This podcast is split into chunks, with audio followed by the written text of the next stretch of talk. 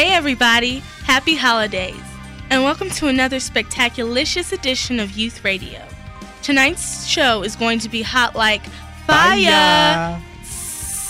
I'm your co host, Jonquilyn Hill. And I'm your other co host, Fat Phil with PH. This evening will consist of Crunktacular music hosts John John Guzman and Jaron Kai. And from our very own Youth Radio Collective, Nicole Beatty will be conducting an interview with Mrs. Patsy Kelton Bourne, Executive Director of Project Share. We also have a very informative discussion with Democracy Now!'s Amy Goodman. Now, but now, to our Fergalicious music co host, John John Guzman. Hey everybody, the first song I'm going to play tonight is Right On by the Dirty Dozen Brass Band. I was trying to find some brass band music and picked up a CD and came up with the album What's Going On, which was dedicated to the victims of Hurricane Katrina by the Dirty Dozen Brass Band. So here we go. Hope you enjoy.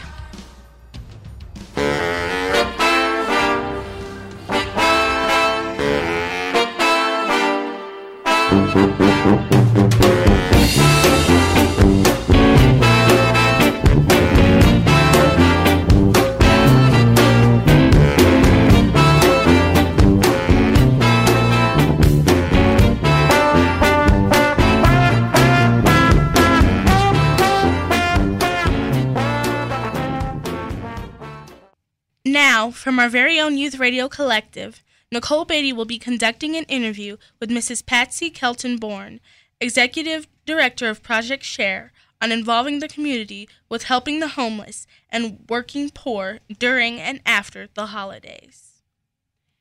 Did you know that New Mexico is one of the top five food insecure states and that 40,000 people a week seek food pantries, soup kitchens, and other organizations that support the working poor and homeless? With here with me today is Miss Patsy Kiltborn. Welcome. Oh, thank you for having me. Um, so, Miss Kiltborn, what is um, Project Share's mission? Our mission is to feed the homeless and the working poor in an atmosphere that encourages growth and education and change. Um, you had mentioned um, the working poor. Mm-hmm. Can you um, explain what that is? The working poor are people who either have a job and don't make enough money to eat all month, or they're looking for a job and they have food stamps, but the food stamps, you, you really get very little food stamps, and so you can't eat all month on it, especially not if you have a family. And so they come to Project Share in the afternoon between 12:30 and 3 and receive an emergency food box. And um, a lot of the working poor come the last two weeks of the month to eat with the homeless and bring their families. That's very interesting. Um, so I was curious, why did you join Project Share, or how did you come to join Project Share? Well, I decided that I wanted to work in a program that met the needs of New Mexicans on the lower economic level. Mm-hmm. Um, I've been a nonprofit director for over 40 years, and I'm semi retired. And I was particularly interested in this particular program. It's the only job I applied for. I wasn't really looking for a job, I just wanted to do this particular work.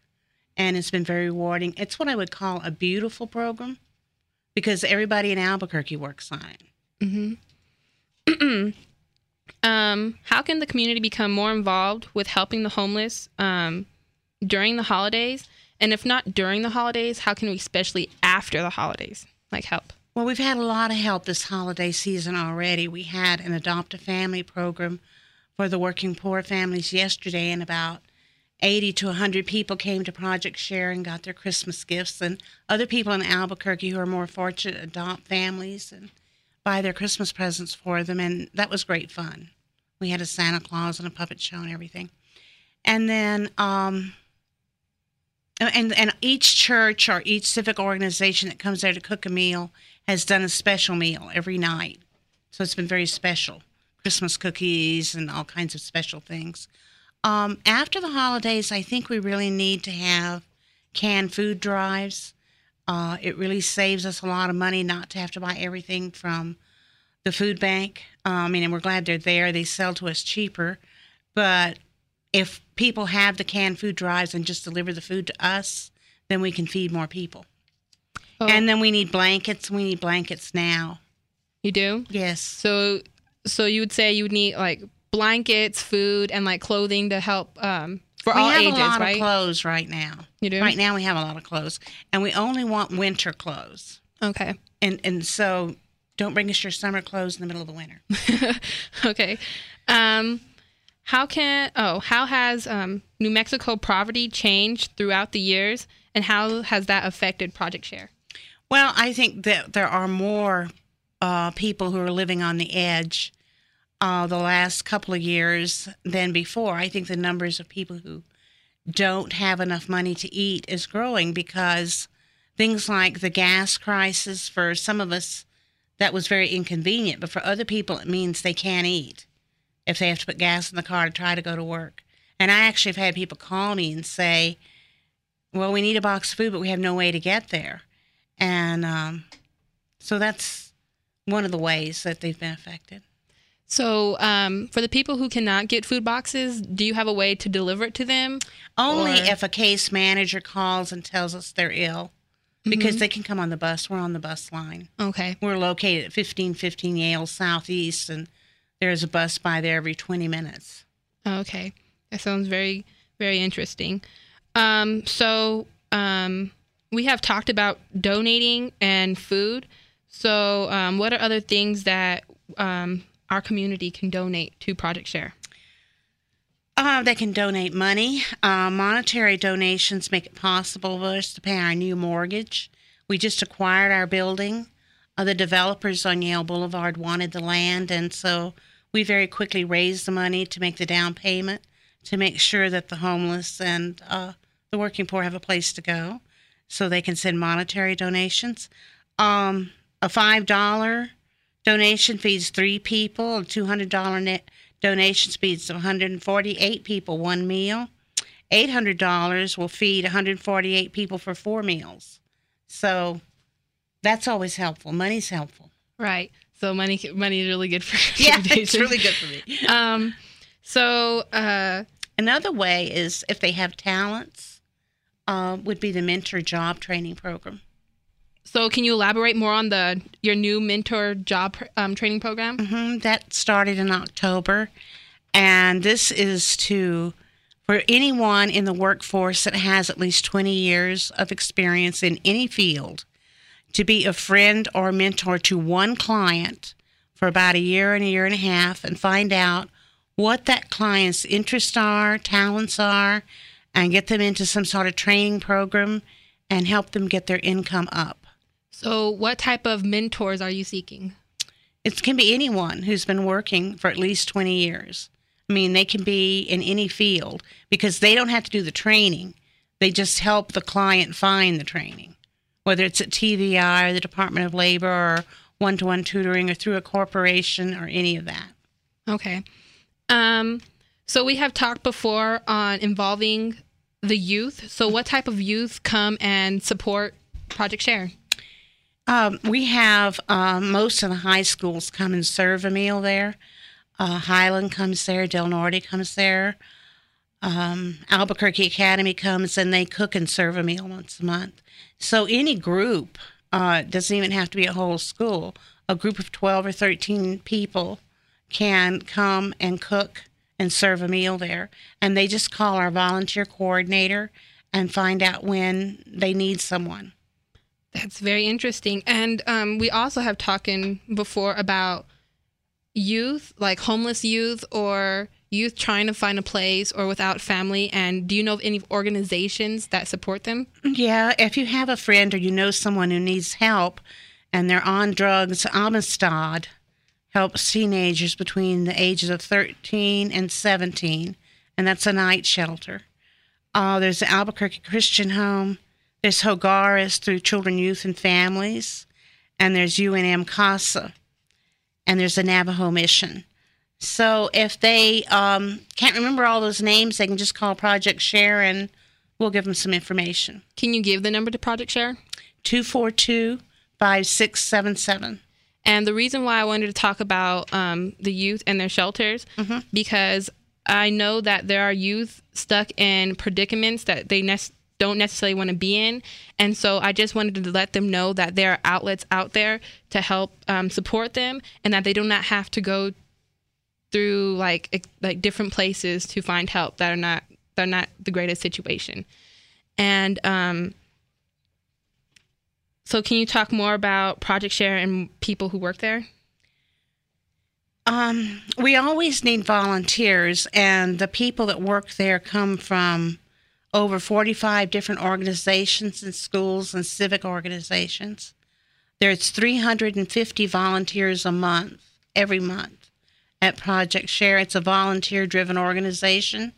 It was started by a restaurant owner 22 years ago when he found a homeless man eating out of his dumpster. And so uh, it's been there ever since.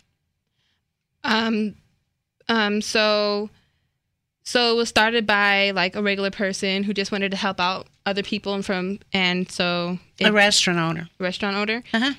Um, so, uh, can you um, do our, our churches also like people who volunteer Yeah. and We have many, many churches that volunteer there, and the churches and individuals help us raise the money to buy our building. in October, uh, when they found out that we needed to buy it, they um immediately step forward and help us do it. so um, what what are your dates and times or like when are you open and when can you come help people and stuff like that? Um, we're open from twelve thirty until six thirty. Um, twelve thirty to three are the food boxes, and those are given out Monday, Tuesday. We're closed on Wednesday and Thursday and Friday. They can get food boxes. We serve the hot meals six nights a week, from uh, five to six, and there's no requirements for that. All you have to be is hungry. Oh, okay. Well, thank you, Miss Keltonborn, for joining us, and I really, really appreciate you coming on your own time and just coming to help us and to get the word out. So I enjoyed talking to you. Thank you for asking me. You're welcome.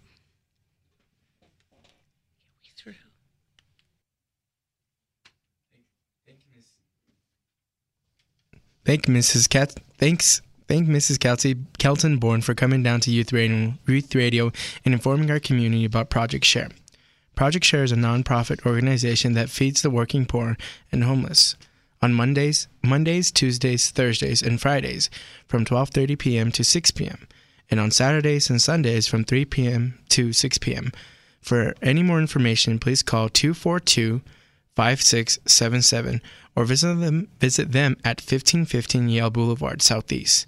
Again, the number to Project Share is 242 5677. Now to Jaren, our music host. Hey, I'm actually your music co host with John John Guzman, but it's Jaren Kai, as they've already told you. Here, I have some really awesome music for you tonight. First off, I have a very awesome gay pop punk band from San Francisco called Ex Boyfriends. Then I have a very poppy band called Gravy Train.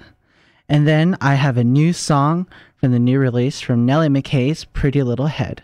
But first off, it's Ex Boyfriends with It's Not Me, It's You off their debut album, Dear John.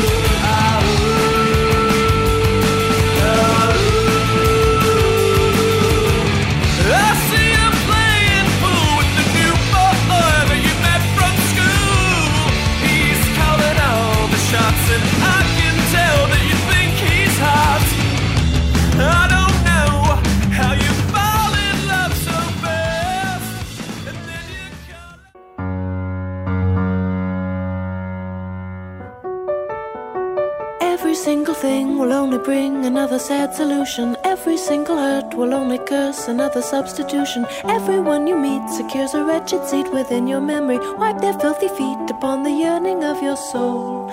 There you are in me. No one ever loved me, not at school, and home was so sadistic. I. Was Nellie McKay off her finally released second album, Pretty Little Head, with There You Are in Me. And before that was another song by ex boyfriends called Him for Me. Ha, pulled a fast one on you, didn't I? I'll play Gravy Train sometime after the new year. But for now, I'm going to send it on off back to our very awesome hosts. A few months ago, members of the Youth Radio Collective had the honor of meeting Amy Goodman, the host of Democracy Now! Youth Radio members talked about the impact of youth in journalism and some of the things that we can do to help make our reporting better.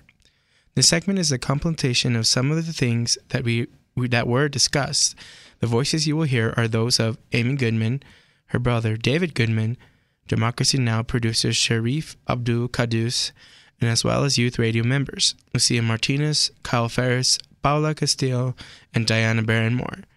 Our first question was from Paula.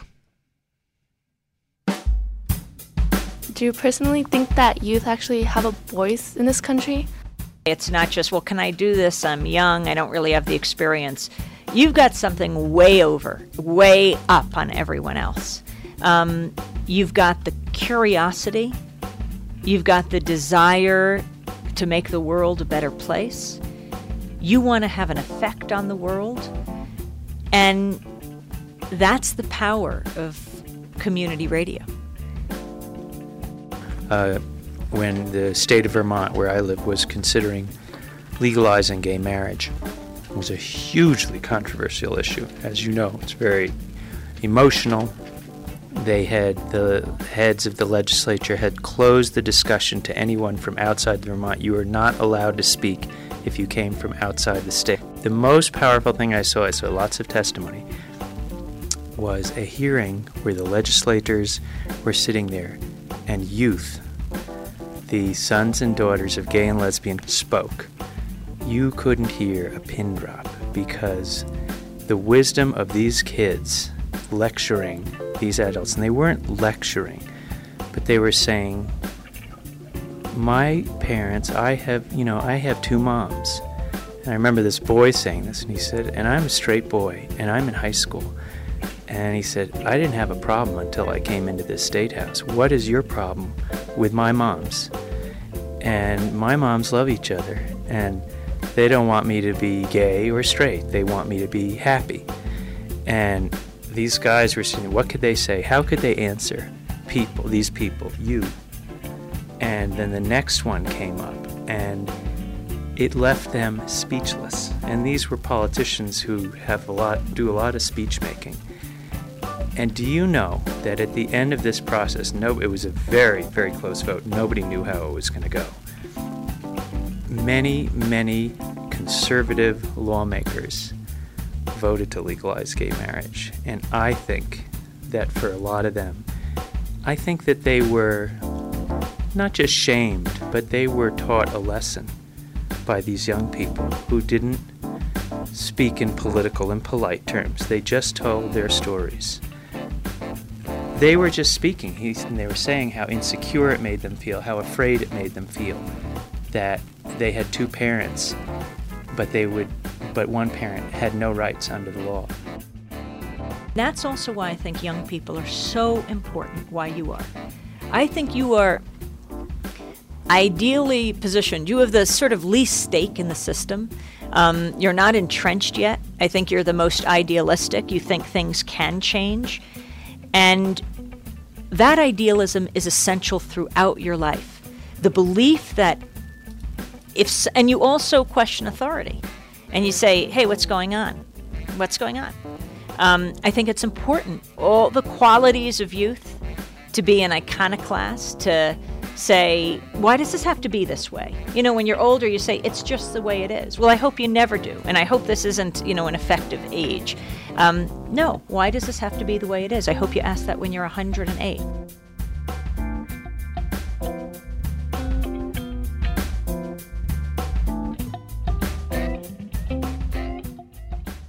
When I look back through past events, I see the same recurring themes over and over again, just with a different paint coating. I mean, you watch what happens in the beginning of Christianity, you have this message that you know really makes a great deal of sense. And for a while, you know, it's followed pretty much the way it was preached. But then after a while, some politician gets it in his head, hey, this would be a good idea.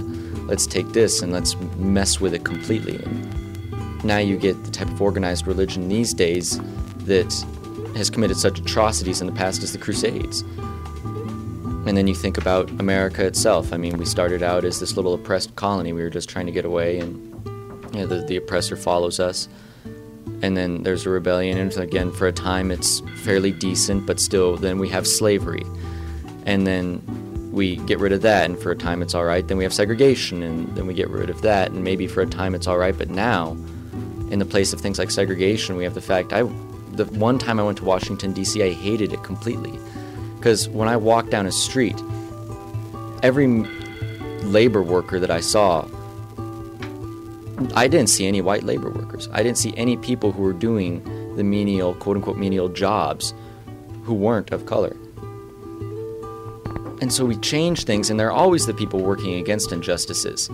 Is there any great change that we can make? I mean, can we can we make it so that things like the great atrocities don't happen anymore? Is there, as as human beings, is it possible for us to sort of overcome that historical piece? Well, first of all, just the summary you gave is so powerful. Just what you just described. You didn't just say, "Can we make a difference?" You just went through history, and which you're extremely informed and you went through the different examples of how things change, but then there continue to be problems. And I would just say, what's the alternative? You either go with the flow of injustice, or you say, I'm going to fight it. And you think of the remarkable people who have fought it. You think of Rosa Parks, who sat down on the bus. The act itself was very little. She just didn't get up. In fact, it wasn't doing something, she just didn't stand up it was enormous. And it was because so many people had done things in their little ways at that moment, it made such an enormous difference. And how many people that it empowered.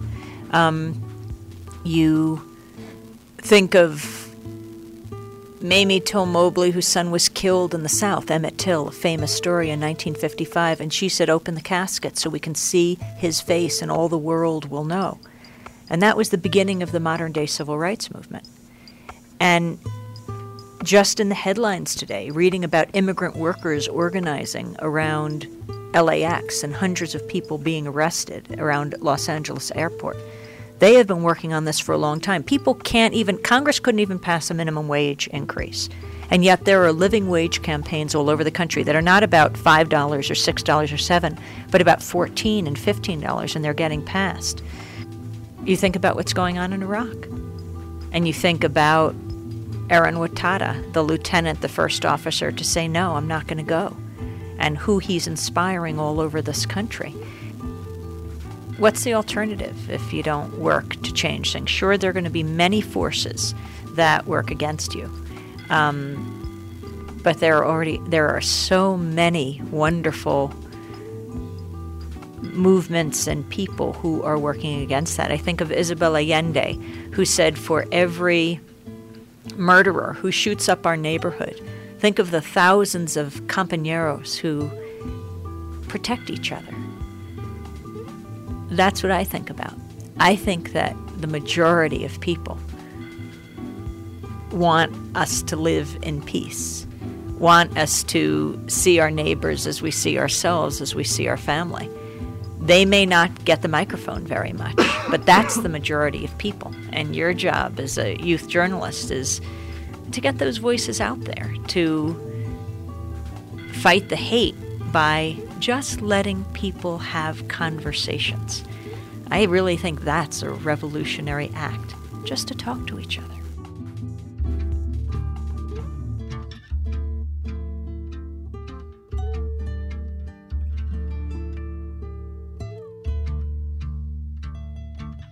What makes you afraid when you're doing radio, and what do you like about it? Well, when I first started youth radio, I was really nervous to be on the air because my confidence wasn't that high. It was like I was barely 12 then. And I don't know, I just felt like that I, I knew what I had to say was important, but I didn't really think that anybody else would think it was important. So I'm like, wait, why should I be saying this? Even, I don't know. It was just a bunch of stupid stuff that, like, you build up when you're, like, in the early stages of your teenage, whatever life. Like, adults don't really care what you're saying, that you're just there to look nice or whatever the hell that is. But like over time, I really built up my confidence. Now I'm not afraid to be on the air. I really like being on the air. It's like my favorite job to be host and I'm still I get nervous before I interview people, but I think that's always how it has to be. And I really like doing radio because my voice is out there and I know that other youth are being empowered by the fact that they know that there is a radio show in Albuquerque that have youth producing it and that we're sharing our feelings. When you hear someone speaking from their own experience, it takes a theoretical issue and it does what community radio does best it humanizes it, it's not abstract. If it's an Israeli grandmother or a Palestinian kid, if it's a Venezuelan uncle or a Lebanese mother, all of a sudden you go, oh my God, that sounds like my sister, that sounds like my grandma. It doesn't matter where they're from. But if you say a Venezuelan grandmother, people are going to have all these stereotypes and caricatures of people. Um, if you say Dolna has lesbian parents, you go, oh, really? And then all of a sudden Dolna talks, she oh my God, she sounds like my best friend. That changes everything. As soon as a legislator can no longer say those gay people, but my next door neighbor, it'll change the world. How do you legislate against the guy you hang out with every Saturday uh, who brings you the milk, the milkman, who, you know, how do you say this guy is not going to have any rights? You can say it if you're going to categorize them. It's easy. Those are the wrong kind of people. But when you say Paula's teacher, you know, if you're your mother and you say, Paula's teacher, I don't want her to have any kind of insurance. If she gets hurt, um, if her partner gets hurt, I want her to have to give up her house and to live on the street. And that's what I feel about Paula's teacher. Never would they say, but they could say, um, the lesbian teacher should have no rights. So our power is in just letting people speak for themselves, and that will change the world. and you dignify what has happened to somebody when you go to get their story. Because mostly what people feel, especially in bad situations, is that they're worthless, they're powerless, and nobody cares. And by you showing up, you show them that they're important, their story is unique, and they can make their life better. I mean, it's a huge thing for you to show up and ask even another kid, you know. Uh, so that's, I think, something that can give us a lot of hope. It's not only Amy talked about the level at which information helps people, but even on that personal level, I find you dignify people's stories, and that's a great gift that we can bring to people. I can't stress enough how much you have to trust yourself. If you find something interesting, we all will. Trust that. And it takes you having self confidence. Like you think, well, that person just told this silly story, but I, I just like brought tears to my eyes. Then it's going to bring tears to my eyes. Y- you are like so many people, listeners and viewers out there. Trust yourself. And never be afraid to ask a question. Like, don't think, oh, if I say, what does that mean? People are going to think. If you have the question, probably a lot of people have the question. And you're affirming other people who are out there who'd be terrified to come in and do a show. And they think, oh, I had that question too. I, I can't believe she just asked it. And I could be on the radio too. And it just says, like, what did you say your name was? Because I forgot it too. Um, have faith in yourself. And you being there, you're speaking for many thousands of people. You're giving, with your own confidence, you're giving lots of people confidence.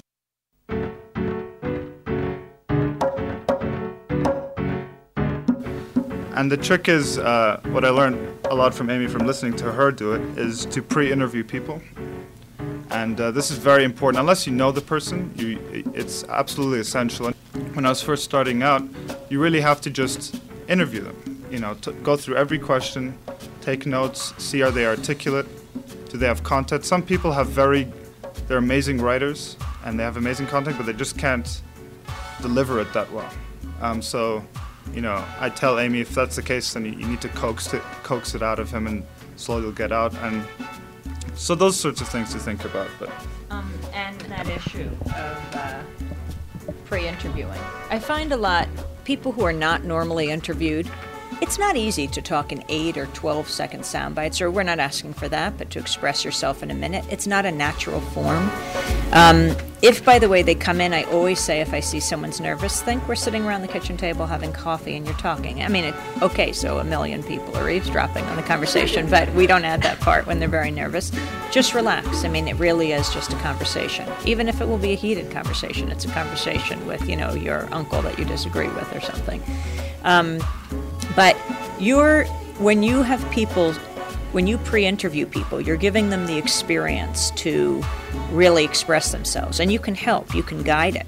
Uh, no matter what their position is, um, you can also, I mean, if we're trying to hone in on things, you could say, well, that's, you know, if you want to focus on that part of what you're saying, can you say it to me again, uh, what it is? And the pre interview just gets them used to talking. Because look at who you watch on television. They've had so much experience doing this. And our job in community media is we have so many different responsibilities. One is to, I mean, just inviting someone into a TV studio and where they've never been before, I see it as reclaiming the media uh, and giving them a chance to speak. I mean, putting a mic to someone really gives them dignity.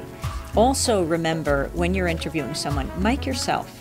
I often find that when someone's interviewing, uh, they'll go like this, and I'll ask you a question, and then I ask you a question still, and you're not miking yourself. You never know when you want to mic use the back and forth. But also, in the same way you're giving them dignity, you're giving yourself respect when you go like this. You have an important question to ask. If you have that question, probably other people have that question too.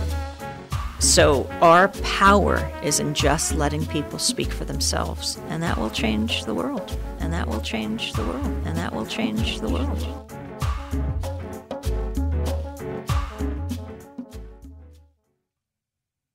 That was the discussion between Youth Radio Collective members Diana Barron Moore, Paula Castillo, Kyle Ferris, and Lucia Martinez, and Democracy Now! hosts Amy Goodman, her brother David Goodman, and Democracy Now! producer Sharif Abdel Kouddous.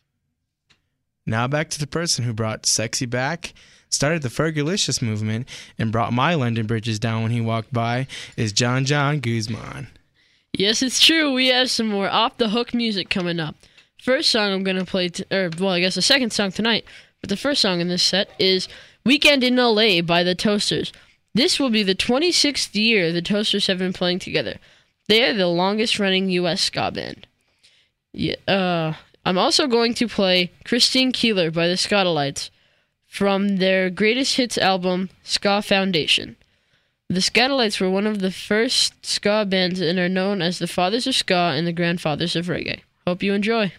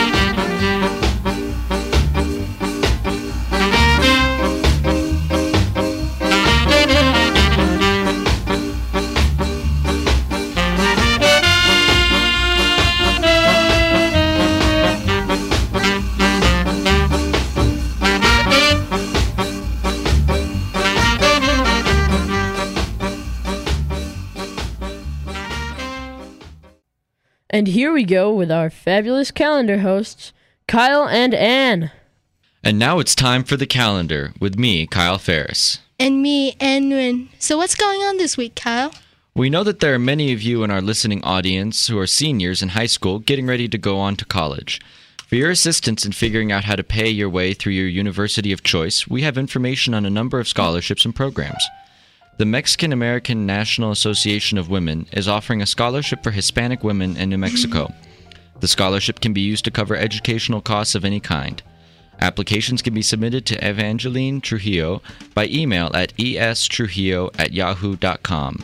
Again, that's estrujillo at yahoo.com. Applications will be due in by January the 12th, 2007. Winners will be selected at the Brindis a la Mujer banquet at Febu- on February 13th, 2007. Applications are being accepted for the William Randolph Hearst Endowed Fellowship. This fellowship offers grants for students interested in the humanities and social sciences. The applicants must be able to come to Washington, D.C. for 10 to 15 weeks of internship work. You can fill out an application or find out more about the grant by going to fconline.foundationcenter.org. Again, it's fconline.foundationcenter.org. The Gates Millennium Scholarship is offered to students of African American, Native American, Asian Pacific Islander, and Hispanic American descent who are planning on attending college in the fall 2007 semester. The scholarship pays for all educational and living expenses while in college. To apply for this scholarship, go to www.gmsp.org. Again, that's www.gmsp.org. The Albuquerque Human Rights Office is currently accepting applications for the new ISPN scholarship. This $1,000 scholarship is offered to students currently enrolled or enrolling in a college or university and has background in human rights and human dignity work. To find out more, you can, can call 924-3380 and you can call 924-3380. The University of the District of Columbia is currently offering free tuition, free books, and a $250 stipend and a guaranteed job at Providence Hospital after graduation from a three year nursing program. To find out more, you can contact 202 266 5481. Again, that number is 202 266 5481. And now for some events going on in the community, the Desert Rose Playhouse is looking for musicians, musical directors, and vocalists for upcoming musical productions. For more info, you can email desertroseabq at yahoo.com or call 850-6575. Again, you can email desertroseabq at yahoo.com or call 850-6575. The 13th annual Sobriety Powwow is at the Bernalillo High School Gymnasium on December 30th and the 31st. This community event honors people who are choosing to live a sober life. All drummers, gourd dancers, and other dancers who wish to compete for cash prize money are invited to send an email to navachip at aol.com. Again, that email is navachip at aol.com. On Friday, December 22nd and Saturday, the 23rd, the Nutcracker Ballet will be playing at the KiMo Theater. You'll see an enchanted world where life-size Maya's pa- battle toy soldiers, snowflakes dance, and delicate sweets entertain. You can see www.btnm.org to find out more. Again, it's www.btnm.org.